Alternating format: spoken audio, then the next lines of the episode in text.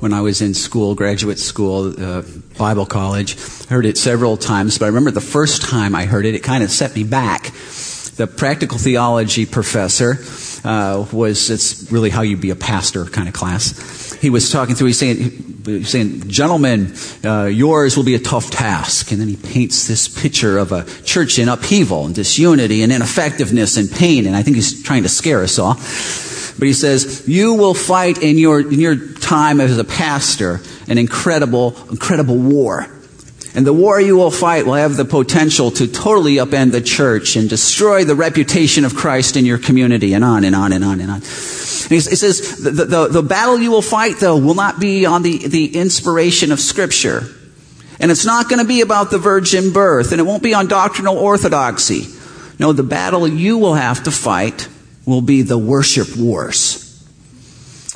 The worship wars. You know, it does make you ask, what is it about worship that is so emotionally charged? What is worship? What is biblical worship? What is true worship? And of course, we know the answer to that question, right? What is true worship?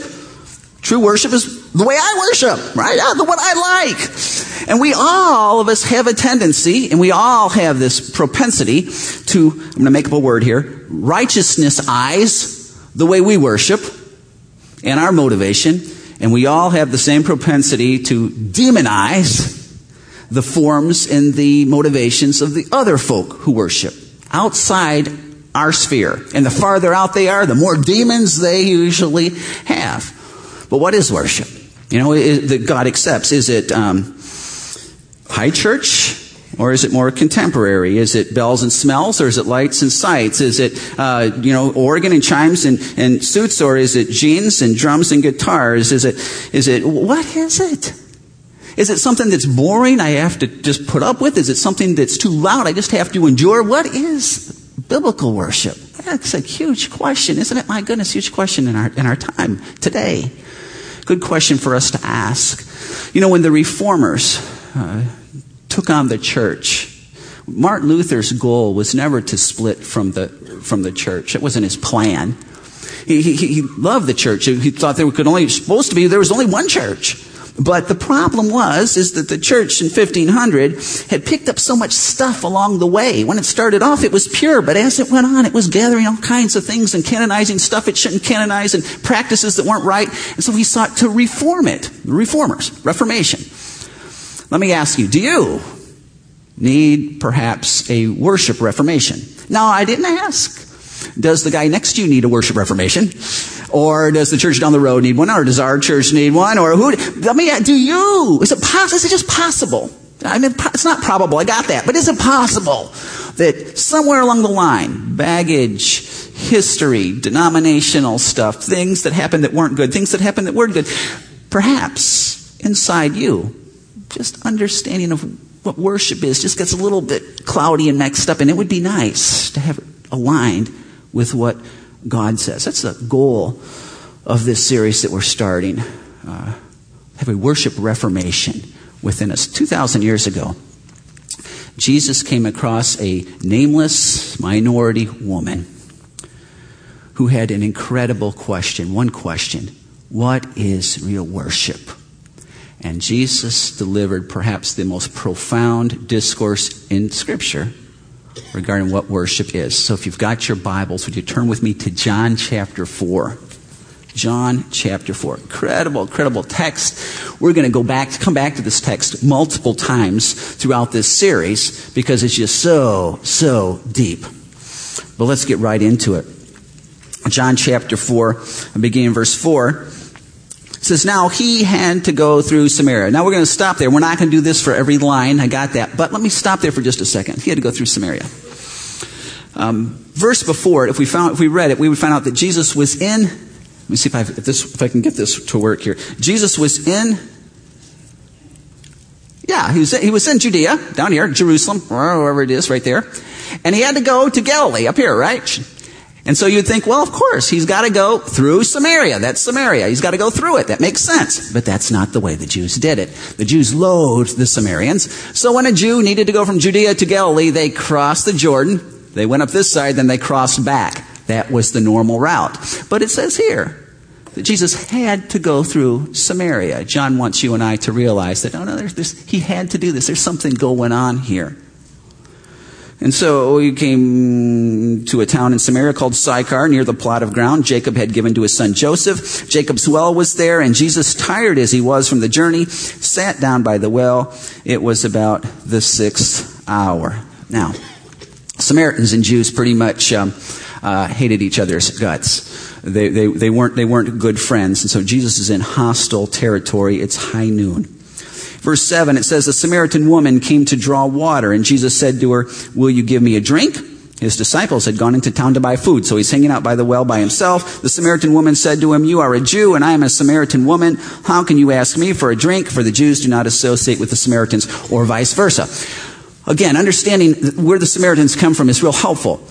Uh, way back when, 722, remember right after Solomon, the, the nation of Israel split. It was North Israel, South Israel. We got that. 722, the Assyrians came in and took out the northern empire. And what they did, their, their standard practice is they took the best of the people, the sharpest, the brightest, the healthiest, the strongest, they took them away. And they did this for all of their conquered peoples. And they didn't just bring them all to Assyria, they displaced them. And the goal was again to keep people's equilibrium so off that they would not be able to join back together and start a revolt. And, uh, and so the people they put there in the vacuum that they had created were people from all kinds of different people groups who intermarried with some of the Jews left. These half breed Jewish folk became the Samaritans. Now, these Samaritans claimed the first five books of the Jewish Bible Genesis, Exodus, Leviticus, Numbers, and Deuteronomy. That's it. Everything beyond that, according to a Samaritan, was not canonized scripture. It just wasn't. Also, keeping in mind that every other people group out there had their own god Baal or Chemosh or Moab or, or, or Ashereth. They had their own gods, except the Samaritans. They had the same God that the Jewish folk had. But the Samaritans said, We've got the same God you guys have, but we're worshiping him, worshiping him right. Well, that made the Jewish folk angry, as you can imagine, and vice versa. And so, so they hated each other pretty much. Also, this gal points out that I'm a woman. According to, to rabbinical tradition, for a rabbi to talk to a woman, even if it's his own wife, is at best a waste of time. And at worst, it's keeping him from the Torah. And so this gal recognizes this and she says, what? And you're breaking all kinds of protocol here, buddy. You are really outside the, the, the box. What are you doing as a Jewish man talking to me, a Samaritan woman? What is that about? And then in verse 10, Jesus answered If you knew the gift of God and who it is that asks you for a drink, you would have asked him, and he would have given you living water. Sir, the woman said, you have nothing to draw with, and the well is deep. Where can you get this living water? Are you greater than our father Jacob? She's got a bit of sarcasm to her. She's just got a bite. By the way, you know, she doesn't give him a drink. The whole story, she never gives him a drink. Are you greater than our father Jacob, who gave us the well and drank from it himself, as did his sons and his flocks and herds? Buddy, you might not know that this is, this is Abraham's grandson's well. And you're talking how you really don't need this water. You got a living water. You don't need this water. You're better than Jacob. He drank out of this well. So she's kind of giving him a little bit. And Jesus answered, Everyone who drinks this water will be thirsty again. But whoever drinks the water I give him will never thirst. Indeed, the water I give him will become in him a spring of water welling up to eternal life. And the woman said to him, Sir, give me this water so that I won't get thirsty and have to keep coming here to draw water. Now, what we don't know from the written word is the tone in which she said it. Was she sincere? If she was sincere, then she's thinking that somehow Jesus has got real water that will make her never thirst again. I'm not so sure she was all that sincere. I think she's still a little bit sarcastic. She's kind of giving it to him a little bit yet, mocking him a little bit. And so Jesus responds in verse 16. He told her. Now keep in mind, up to this point, Jesus had done nothing in this conversation but talk about thirst. He's going to continue. It doesn't look like it, but he's still going to be talking about thirst. He says, Go, call your husband and come back. And she's got to kind of like stop and stare at this, stare at this guy for just a minute. Who is this? This, this? this Jewish rabbi talking to me, asking me of stuff, offering me something that I'm not sure exactly what he's talking about, but it sounds somewhat hopeful. Is this guy crazy? Is it Don Quixote? Who is this guy that I'm talking to? So she looks at him and she says, she answers his question. She says, I have no husband.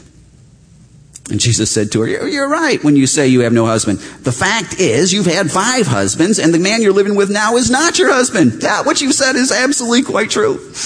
Well, you can imagine. Drops her water jar, you know, oh, how, how did this guy get my, hold of my personal file? And she recognizes that he knows stuff about her that um, maybe uh, everybody in town knew because she came at high noon. Now, the other gals would come to the well at dusk or in the morning, and they came. This was a place where they really let their veils down. I mean, they, they came in mass because of safety. They came because they had to carry lot. The water was heavy, but they also came to socialize. But this gal comes to the well expecting to be alone. There's a reason why she wants to be alone because she's going to steal your husband, right? If in fact you're not watching this gal, she's got she's got that kind of a reputation, and so the other gals no doubt are talking about her on a regular basis. So she's looking to be alone. And Jesus answers this way. And she says in verse 19, Sir, the woman said, I can see that you're a prophet. You know stuff. Duh, right? Uh, our fathers, and then she goes on, she says, Our fathers worshipped on this mountain. You Jews claim the place that we must worship is in Jerusalem. Now, different things with this some have said that what she's doing here is she's trying to change the subject. I believe that. You know, it's getting a little bit hot. He's talking a little bit too personal. I better get us off on some tangent, on some uh, you know, esoteric theological argument issue, so it's not as directed towards me. I don't think that's what she's saying, though. That's what's going on. Uh, I've had multiple opportunities in, in my life, just blessings from God, to meet face to face with some in my estimation, some incredible theological minds. I mean, it's really some, some names of some folk who, who are known for their theological depth and understanding. And when I get around them, when I know I'm going to be getting around them, you, you, got to know that what I'm doing is I'm putting together some questions. Some of the, my biggest things that are going on in my heart, in my mind, that I just can't figure out, that I've got issues with, and I'm going to say, hey, help me understand this. And so I think what this gal does here is she's looking at Jesus. This guy who, who is no doubt, she calls him a prophet. He's got supernatural spiritual ability. Somehow. I don't, she doesn't know who he is yet, but he is connected to heaven somehow. He has got an ability to discern and to share and talk and communicate incredible things. And so I think what she's doing is she reaches into the depth of her heart and she pulls out the question that has haunted her, that's kept her awake at night. The, the, the question that, that is caused her more consternation. You know, I was a youth pastor. I had a girl in my group. She started coming, and uh, every night she did a rosary. And she did it over and over and over and over again. She would talk to me later about this, and she'd say, I was so afraid of dying. I really wanted to know God. And I was doing it the way I thought we were supposed to do it. But I just wasn't sure. I, I wanted to know him, but I, I didn't. I think that's what the scale's doing. She comes before Jesus, and this thing that's been bothering her all this time, she says, How do you connect with God? Listen, you've got some sort of connection yourself. You know these things. Let me put it on the table. How do you do it? The way we were trained to do it, and I know you guys are doing it a different way, but how do you really connect? And Jesus declared, Believe me, woman, a time is coming when you will worship the Father neither on this mountain, that's Mount Gerizim, nor in Jerusalem. You Samaritans worship what you do not know. We worship what we do know, for salvation is from the Jews. Keep in mind, the Samaritans only accepted those first five books of the Bible, right? Joshua on, what wasn't part of the scripture in their mind. They knew some of the history, but it just wasn't canonical. This is important because in Deuteronomy, it never mentions, those first five books, the name Jerusalem. Because they didn't know, Moses didn't know Jerusalem yet. But what he says in Deuteronomy 12 is when you get into the promised land, you look for the town that your God will choose, the place where your God will choose. And that's where you're supposed to set up your capital of worship to me. Well, again, they weren't accepting Joshua on, so they didn't really care about David's finding the you know, threshing floor of Araunah and building the temple through Solomon and all the stuff that happened there. They didn't buy that. So they looked through the Pentateuch. Where is this place? And they said, when Abraham comes into the promised land, the very first place he stops and builds a, a altar is Shechem. It's Mount Gerizim. And then Moses tells us in Deuteronomy that when we go into the Holy Land, what we're supposed to do is as soon as we get in, we're supposed to stop at Mount Gerizim. He names the place, and he says there you're to say out loud the law, the Ten Commandments. You're supposed to shout it over the whole land to let the land know that this is really the law that is now part of this land. And so they put two and two together and said, the place he's chosen is Mount Gerizim. So, as a matter of fact, what they do is they end up building their temple there. I mean, they had the same blueprints that the Jews had for the temple that they were going to build in Jerusalem. They had the same ones. And so they built one too. They built it on Mount Gerizim around 450. And 180, the Jews came in and said, We're not having this, and razed the thing. Now, the Samaritans, you can imagine that helped their PR with each other. They, but they continued to go, Samaritans still continued to go up Mount Gerizim and offer sacrifices and on and on. That's what the woman's referring to. We're going here to worship, and you guys are singing there. What are we supposed to do? And Jesus says, You guys are worshiping in ignorance. This is real huge because this is kind of very unpolitically correct. Kierkegaard said that the most important thing about your worship is your sincerity. He said it doesn't matter if you're out in a tribal place somewhere, it doesn't matter what you're worshiping, as long as you're really sincere, you're connecting with God. Sincerity is good, right? Hypocrisy is not good. Sincerity is good. It's got to be a part of the equation. But Jesus here says you got to worship in truth. And the reason why the Samaritans were off kilter wasn't their sincerity, wasn't their even their desire. They had turned off a good portion of Scripture. Shut it down. If you look back into verse 10, remember um, Jesus had asked the lady for her water, and the lady said, Who are you? You know, I'm a Samaritan woman, you're a Jew, don't ask me for water. In verse 10, Jesus says, If you knew the gift of God, and if you knew, if you only knew who it is that asks you for a drink, you would have asked him. He says, Lady, the issue that you got prob- that you have a problem with here is your ignorance. The, the, the, principle here, huge principle, is, is ignorance equals hindrance. And Jesus is saying what, what the real hindrance to your worship is not a location, you know, here or there. there. Your, your, problem is, is ignorance. If you would have known me the way Scripture says, if you would know God the way Scripture says, you know what? That's going to change your response. If you would know me the way Scripture says and who the Scripture says I am, that's going to change the way you talk to me. It's going to change everything. Their problem was ignorance. A key issue in, in, in worship, we want to point out all kinds of different peripheral things, secondary things. Uh, but Jesus says those are secondary things. The most important thing, most significant hindrance to worship is ignorance. We have to be ignorance eradicators. Uh, A.W. Tozer said, The most important thing about you, about me, is what you think about God. What pops in your mind when you think about God? Um, someone turned me onto this book years and years and years ago. The Knowledge of the Holy. It's A.W. Tozer's magnum opus uh, short book, 115 pages. And let me just read out of this for just a second what he, what he says here. Fascinating stuff. He says, The church has surrendered her once lofty concept of God and has substituted it for one so low, so ignoble as to be utterly unworthy of thinking, worshiping men. This she has done not deliberately, but little by little and without her knowledge, and her very unawareness only makes her situation all the more tragic. He says it's impossible to keep our moral practices sound and our inward attitudes right while our idea of God is erroneous or inadequate.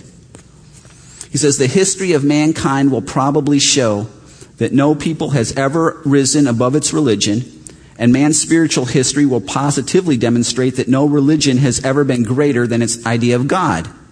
Worship is pure or base as the worshiper entertains high or low thoughts of God. Your worship is dependent on what you think about God. He says, for this reason, the gravest question before the church is always God himself.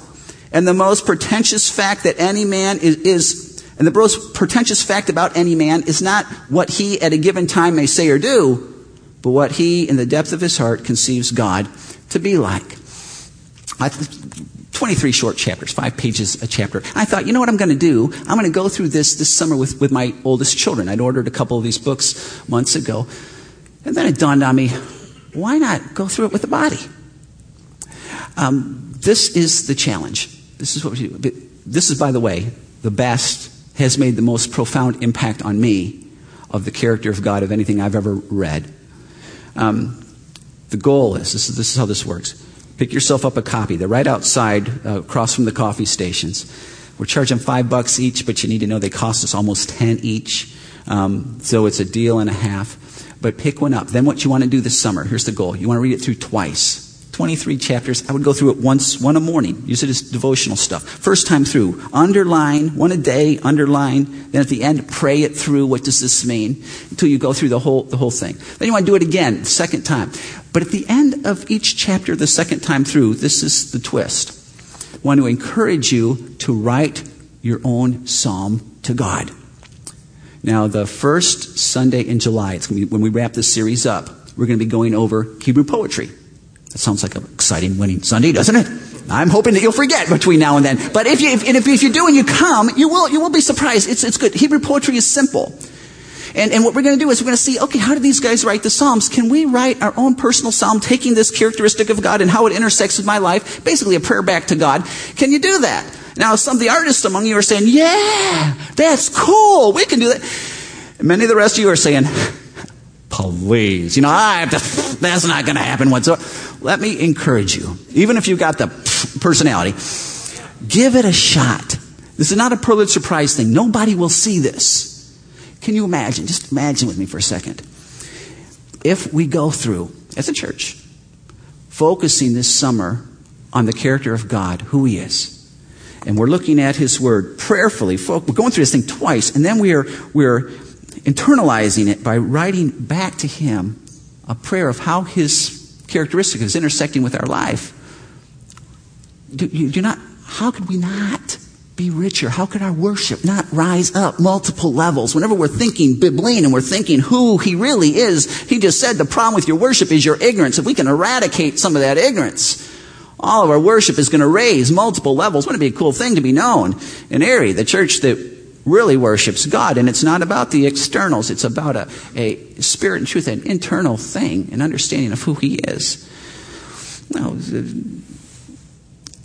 Acts, chapter 17. This is cool. Paul looks at, uh, he goes to Athens, and this is what it says. It says, Paul stood in the meeting of the Areopagus, and he said, People of Athens, I see that in every way you are very religious. For as I walked around and looked carefully at your objects of worship, I even found an altar with this inscription, to an unknown God. So what you are ignorant of the very thing you are worship. And this is what I'm going to proclaim to you. The end of this chapter, what he does, just a handful of verses, he goes through and he proclaims what the Bible says about who God is. You know, magic words, but the amazing thing is when he's done, a handful of folk, not everybody, but the people whose hearts were stirred, their lives were transformed just when they understood what God's Word says. What God's Word says. Would you think about and consider participating in the worship project this, this, this summer? Second principle we see here elsewhere is that we were made for worship. You know, we, we uh, think about what is worship, and probably a good time to mention that. Um, there are different, this is why it's difficult. There are several biblical words that are translated worship, but the major one means this it means to bow down. Second word means, it's used about worship deals with, it says, it means to work, to serve. And the goal is that I'm not serving myself. That the king in my life is not me or something else, it is God. And we were all made for this. You know, some folk might think, you know, I, I, don't, I'm not into worship, man. It's not who I am. No, no, no, no, no. You are. We're all made for this, and everybody worships. The question is not will you worship, but what will you worship? For this gal, she was obviously into the relationship issue. She was trying to, to fill the, quench the thirst with her relationships. Yeah, I think that um, book Harry Potter has a great illustration on this that helps put it into perspective for me. At one point, Harry goes and he finds the mirror Erised. And he stares into this mirror and he sees in this mirror as he's looking into it his deceased parents and family members, and they're loving on each other. This, this is what he always wanted, and he said, This is fantastic. And so he runs and he gets his friend Ron, and he says, Ron, check out this mirror, assuming that Ron is going to see Harry's family in it as well. But Ron doesn't see Harry's family. What Ron sees is himself as the supreme jock, basically. He's holding up the cup, and he was number one, and he was first. And so Harry's kind of scratching his head. What is this all about? And his mentor, Albus Dumbledore, comes to him and says, This is what the mirror is, Harry. The mirror doesn't reflect your face, it reflects the depth of your heart, your deepest desire. Erised is desire spelled backwards. It's your deepest desire. Let me ask you. Harry, of course, wanted his family. Ron lived in the shadow of his big brothers. He wanted to be number one in life. But if you were to look into the mirror of Erised, what would you see? What would be there? I propose that that's what you're worshiping. Until that is Him and Him alone, that's what you're worshiping. Oh, everyone worships. We were made to worship. We're made to seek to, to have this thirst quenched. And we try all kinds of things that are dead ends, of course, to do it. But we were also created as a body to worship. Listen, I don't, if it's never on a plaque somewhere, if it's never framed, if it's never part of a strategic plan, if it's never decided by the board someplace behind closed doors, totally irrelevant. The primary reason why the church exists is to worship God. That's why we exist. Listen, I'm going to ask you to put on your CSI hats for just a minute. We're going to look through, breeze through a bunch of verses, so you're going to have to look close because it's going to be difficult to see. Why did God call us out of, of Egypt? Why did He redeem us in the first place? What was, what was His thinking? Why, why so? God says, He's talking to Moses, He says, I'll be with you, and this will be the sign to you that it is I who have sent you. When you have brought the people out of Egypt, you will worship God on this mountain. Continues the conversation. He says, Then say to Pharaoh, he tells Moses this is the stuff that's going to be happening. This is what the Lord says Israel is my firstborn son, and I told you, let my son go, so that he may worship me. So Moses goes, says, uh, Then say to him, The Lord, the God of the Hebrews, has sent me to say to you, he's talking to Pharaoh, let my people go, so that they may worship me in the wilderness. But until now, you have not listened. Ten plagues are going on. Every time Moses goes, he says this, another plague. Pharaoh hardens his heart. He goes back. Then the Lord said to Moses, Go to Pharaoh and say to him, This is what the Lord says. Let my people go so that they may worship me. Then the Lord said to Moses, Get up early in the morning and confront Pharaoh as he goes to the river and say to him, This is what the Lord says. Let my people go so that they may worship me. Are you beginning to see it? Then the Lord said to Moses, Go to Pharaoh and say to him, This is what the Lord, the God of the Hebrews says. Let my people go so that they may worship me. Then the Lord said to Moses, this is a broken record, isn't it? Get up early in the morning, confront Pharaoh and say to him, this is what the Lord, the God of the Hebrews says, let my people go so that they may worship me. I don't think he wants to, us to be confused on this at all. So Moses and Aaron went to Pharaoh and said to him, this is what the Lord, the God of the Hebrews says. How long will you refuse to humble yourself before me? Let my people go so that they may worship me. Pharaoh's officials said to Pharaoh, How long will this man Moses be a snare to us? Let the people go, so that they may worship the Lord their God. Do you not yet realize that Egypt is ruined? And then finally Pharaoh, during the night, Pharaoh summoned Moses and Aaron and said, Up! Leave my people, you and the Israelites, go worship the Lord as you have requested. Did you see it? You understand what? Uh, Pharaoh had no question as to why the people were leaving to worship. Pharaoh's court had no question as to why the people were leaving to worship. Moses had no question as to why the people were leaving to worship, but God's people, sometimes they get it all mixed up, don't we? Why were we saved? Well, well, obviously, because God needs me in heaven. Because heaven just wouldn't be the same without me. And so he figured out I needed to be there. That's why I'm, that's why I'm saved. That's why I'm redeemed. Because he wants to bestow on me blessings somehow, maybe like show the whole world his power through giving me stuff. That's why, because his, his goal is my, my happiness or joy. Uh, that's his goal. That's not the reason why he redeemed us. He redeemed us so that we might worship him, so that when we look into the mirror of Erised, the only thing there is him. That's why he, he redeemed us as his as his people. Westminster Shorter Catechism says the chief end of man is what? to glorify God. Let's worship Him and experience Him, know Him forever. When Jesus was asked one time, What's the greatest commandment? What's Jesus say? You shall love the Lord your God with all your heart, soul, strength, and mind. That context is to worship Him. It's why we were here, it's what we were brought out for, that we might know Him. Goes on, and Jesus says, Yet a time is coming. He's talking to the woman. And it's now come when the true worshipers will worship the Father in spirit and in truth, for they are the kind of worshipers that the Father seeks. It's not about externals, ma'am. I know you're thinking Gerizim, it's going to be, that's done. It's over. Now it's not about that at all. Don't focus on the externals. See, God is spirit, and his worshipers must worship him in spirit and in truth. Oh, now, if I was to say, or that I am looking for people to worship me, what might you think? What kind of person goes around looking for people to worship him? What kind of a God? It's just like the wicked queen in Cinderella, you know, she got to look into the mirror. Mirror, mirror on the wall, who's the fairest one of all? And he just enjoys hearing people say, Oh, you are, you are, and all these people, you are God. And see if you ever break step with that one, he's going to break the mirror and send you to hell because he's God. He can do that kind of thing. And so we're kind of stuck. I guess we just got to tell him what he wants to hear. And you can see where a lot of the folk outside the church think these kinds of things about Christianity, about God. But what if God knew that you and I were made for worship? And that we're only going to find our joy in this life in a creature creator relationship, a son father relationship, a, a servant master relationship. We're only going to find our peace in that kind of relationship. We're only going to be able to understand what abundant life is in that kind of relationship. If he knew that, that you would only experience those things in that kind of relationship and he let you go on and he really didn't care if you didn't click in or not, he wouldn't be a very loving God. He does not need our worship. Like our, worship is so fantastic, it makes him feel good. He's God. He doesn't need our little worship.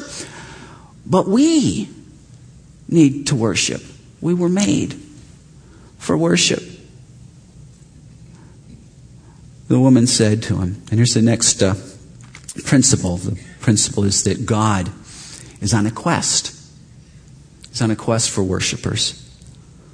And the woman said, I know that Messiah called Christ is coming. And when he comes, he will explain everything to us. The Samaritans were looking for the Messiah uh, too. Now, keep in mind, they didn't accept everything from Joshua on. The Jews did, so they were looking for Messiah to be in the power and spirit of King David, and he was going to be a political warrior. But these guys were thinking, the Samaritans were thinking, nah, he's going to be more like Moses. He's going to be a, teacher. He's going to be the Messiah. He's going to be anointed by God, but he's going to teach us. And the woman here is saying, yeah, I, I know. One day he's, God's going to send somebody. And he's going to help me understand, help us understand, help his people understand how we can really connect with him, how we can really worship. And I just can't wait for the day when he sends this person and he's going to help us figure everything out and connect with it. He's going to show us, he's going to show me how I can connect with God. I can't wait. I'm waiting for him. She's saying this to Jesus.